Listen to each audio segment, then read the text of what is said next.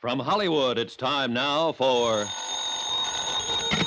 Johnny Dollar. John, this is Harry Branson of Philadelphia Mutual. Harry, what are you doing in town? I'm not, at least not in your town. But you've got a case for me. Do you know anything about violins? Oh, don't tell me. So he opened up his fiddle case and out came a submachine gun, that it? John, that technique went out with prohibition. Now, seriously, this case contains a genuine Amati, Good. What's in a matty? one of the finest, most expensive violins ever made. This one was insured for $30,000. Was? Yes, now someone has to find it for us. What's more, Okay, Harry, I'm on my way.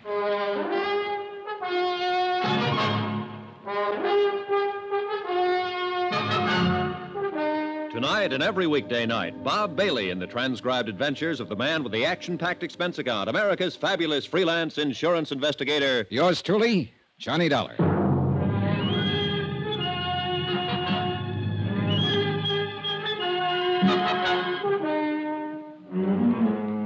Expense account submitted by Special Investigator Johnny Dollar to the Philadelphia Mutual Liability and Casualty Company.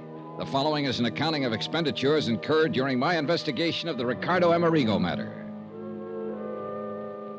Expense account item one, 1240, train fare and incidentals to Philadelphia, Pennsylvania. I took the train because Harry Branson didn't seem to be in any particular hurry, and I kind of like a slow look at the countryside this time of year. When I got to Philadelphia, I checked in at the Bellevue Stratford, shaved and showered, then went over to Harry Branson's office in the Security First building on Walnut Street. you deceived me, John. I thought when we talked long distance that you'd be here right away.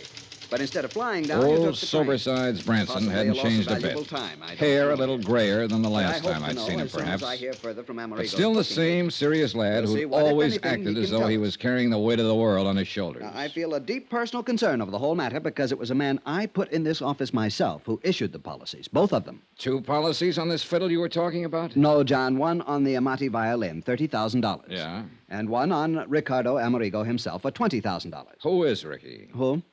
Well, isn't that what you said his name is? I'm sure I didn't mention anyone by the. Oh, oh, oh, Ricardo Amerigo. Yes, yes. Well, uh, where's he playing? The Purple Cat or uh, maybe Wee Willie's joint over on Fifth John, this man is a concert violinist, or was. He's disappeared. Now, please, no more levity. Street? Sorry, Harold. It's Harrison. Sorry, Harry.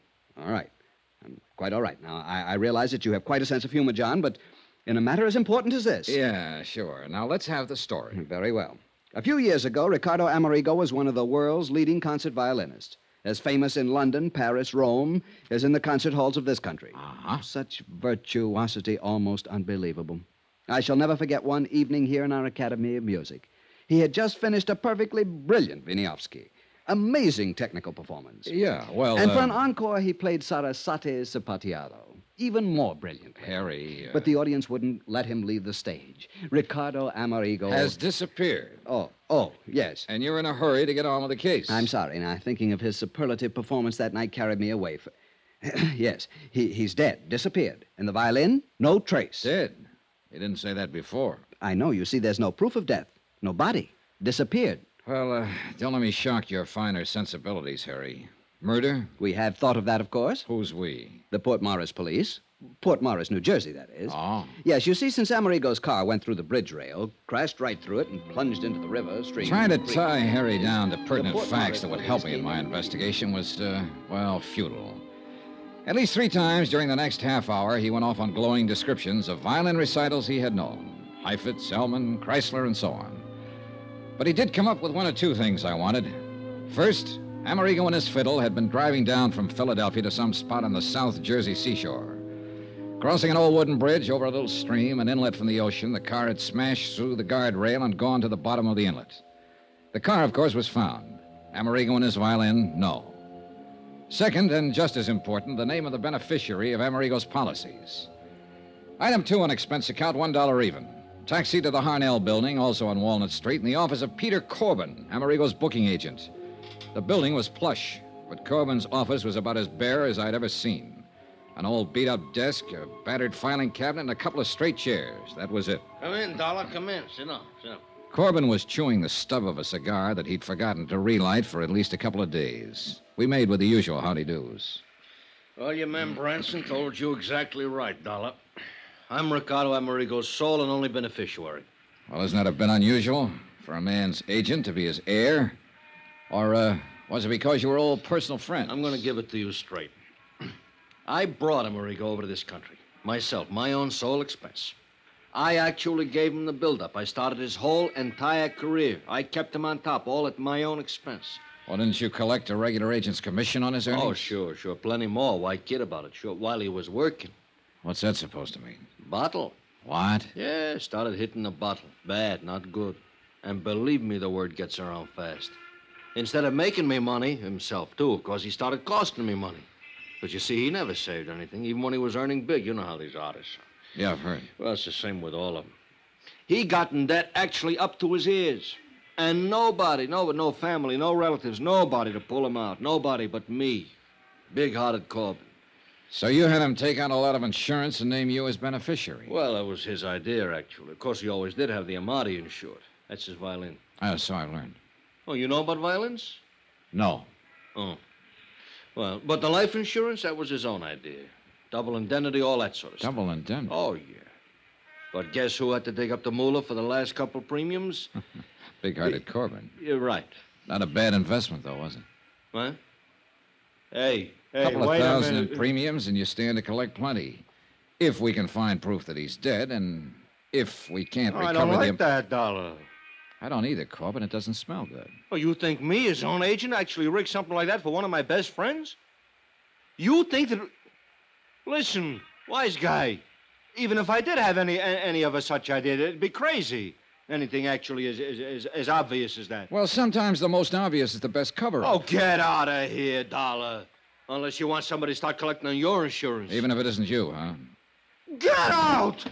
So help me. Yeah, pretty obvious. And every time you open your mouth. Oh, no, you don't. Why is it that people who telegraph their punches are always the first to start swinging? Eh, I don't know. Anyhow, I left Corbin to pick himself up and start thinking about some alibis he might need. And in the cab back to my hotel, I did a lot of thinking myself. Sure, the obvious off times is the best cover up, and yet it might be too obvious, far too obvious. Branson here. Johnny Dollar here. Oh, uh, John, good. Listen, at least there'll be no double indemnity to pay in the Amerigo matter.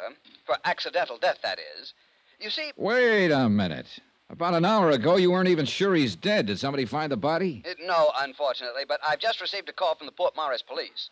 They completed their examination of Amerigo's car. Uh, after they pulled it out of the creek, of course. I hope so. John, they found conclusive evidence of murder. Harry, I'll call you from Port Morris. Expense account, item two subway, ferry, train, and bus fares to South Vineland, New Jersey. South Vineland, because Ad Bowles lived there, and I knew that if anything, anything at all happened in the heart of sunny southern Jersey, Ad would know about it. Retired and raising some of those wonderful South Jersey sweet potatoes and peaches with plenty of hired help, he amused himself by moseying around, getting to know everybody and everything that happened in his section of the state. He had an insatiable curiosity and money enough to keep it satisfied. Hi, you conniving, chiseling son of a gun. I've been waiting for you to get here. What took you so long? Hey, what was that conniving, chiseling crack, son? We're still on expense account, aren't you? Yeah, sure, but Sure, and so help me, nobody in history ever had the knack of padding out an expense account the way you can and collect those fancy commissions on top. I, when I was a private investigator. who is retired? You call this retired 270 acres of sandy soil from which to try to wrestle a poor oh, living? no, wait a minute. That, that Cadillac Eldorado out front, that belongs to one of the hired hands. 983 peach trees. And that isn't that a landing field I see out there through the window? A lot of sweet potato land to be cultivated. Well, yes. Say, why didn't you fly down or let me know and I'd have picked you up? Look, with all the time I have on Oh, my I thought you hands- said you were very busy. Yeah, yeah. Uh, how long you going to stay? So I can figure out where we'll go, uh, what we'll do. Ed, I'm on a case. Well, sure. Ricardo Amerigo and his priceless fiddle. Oh, no. It was easy. When I heard about him going over the bridge, I contacted Barney Peters of the Port Morris PD. From Barney, I learned all about the next of kin. It, his agent, that is. Pete Corbin. Right. And that boy at Philadelphia Mutual, Harry Branson. And I knew Branson wouldn't call anybody but you in on the case. So here you are. Still a private eye, aren't you, Ed? Gotta have some way of killing time. And I suppose you have the whole case solved. Yep. Well, according to Harry Branson, who heard from the Port Morris police just before I left Philly, it was murder. Oh, you point killer. I thought I'd be the one to tell you that. No, sorry. The cops knew it first. Second, I told him. Huh? Yeah, I showed him where somebody'd used a hacksaw on the steering arm of Amerigo's car when they dragged it out of the creek. Uh huh. So that was it. Yep. And who wielded the hacksaw? Well, Pete Corbin, who else? Why? Who else stood to benefit by Amerigo's sudden trip to the great beyond? Ah, no, no, no. It's too easy, Ed. What's more, he's the only one who had constant and complete access to Amerigo's car. Why, he not only mothered little Ricky, clothed and fed him and kept him in booze, but he paid his rent, swept out his apartment, serviced his No, car. it's too easy. And Johnny, that car was even kept locked in Pete Corbin's own garage. And Corbin had the only key. Where did you learn that? From Corbin's landlord, by phone, of course. Said he thought Corbin did that so Ricky couldn't go out driving when he was drunk. And me? I think it was the other way around. He'd only let him drive when he was drunk, huh? It stood a good chance of smashing up in what would look like accidental death. So that Corbin would collect the double indemnity. It's open and shut. Any proof, Sherlock? Ah, just get to Corbin, throw it all at him, and break him down. Maybe he'll even find the hacksaw tucked up his sleeve. Too easy. Any bets that it isn't Corbin? Yeah, yeah, I'll bet you. You name it. My commission on the case. I'll match it. Oh, and uh, plus your expense account. Look, Ed, I want to see that car and the bridge and the creek, anything else I can find. Sure, sure. I'll fly you down there. Then we can go on over to Atlantic City, hit some of the night spots. Your treat. You know, so we can build up the expense account enough for me to collect plenty.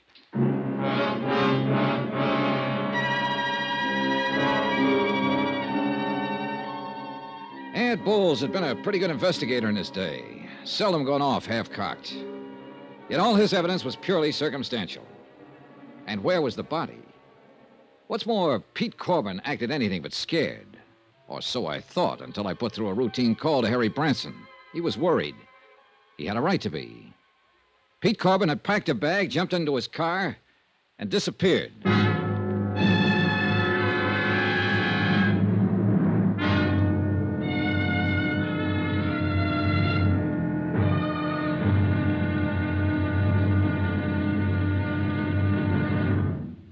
Now, here's our star to tell you about tomorrow's intriguing episode of this week's story. Tomorrow, a soggy day in a soggy South Jersey swamp. And a discovery almost too good to be true. Join us, won't you? Yours truly, Johnny Dollar.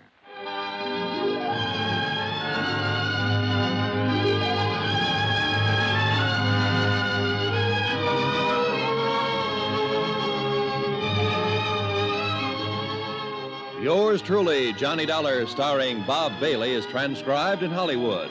Written by Sam Dawson, it is produced and directed by Jack Johnstone. Be sure to join us tomorrow night, same time and station, for the next exciting episode of Yours truly, Johnny Dollar. Roy Rowan speaking.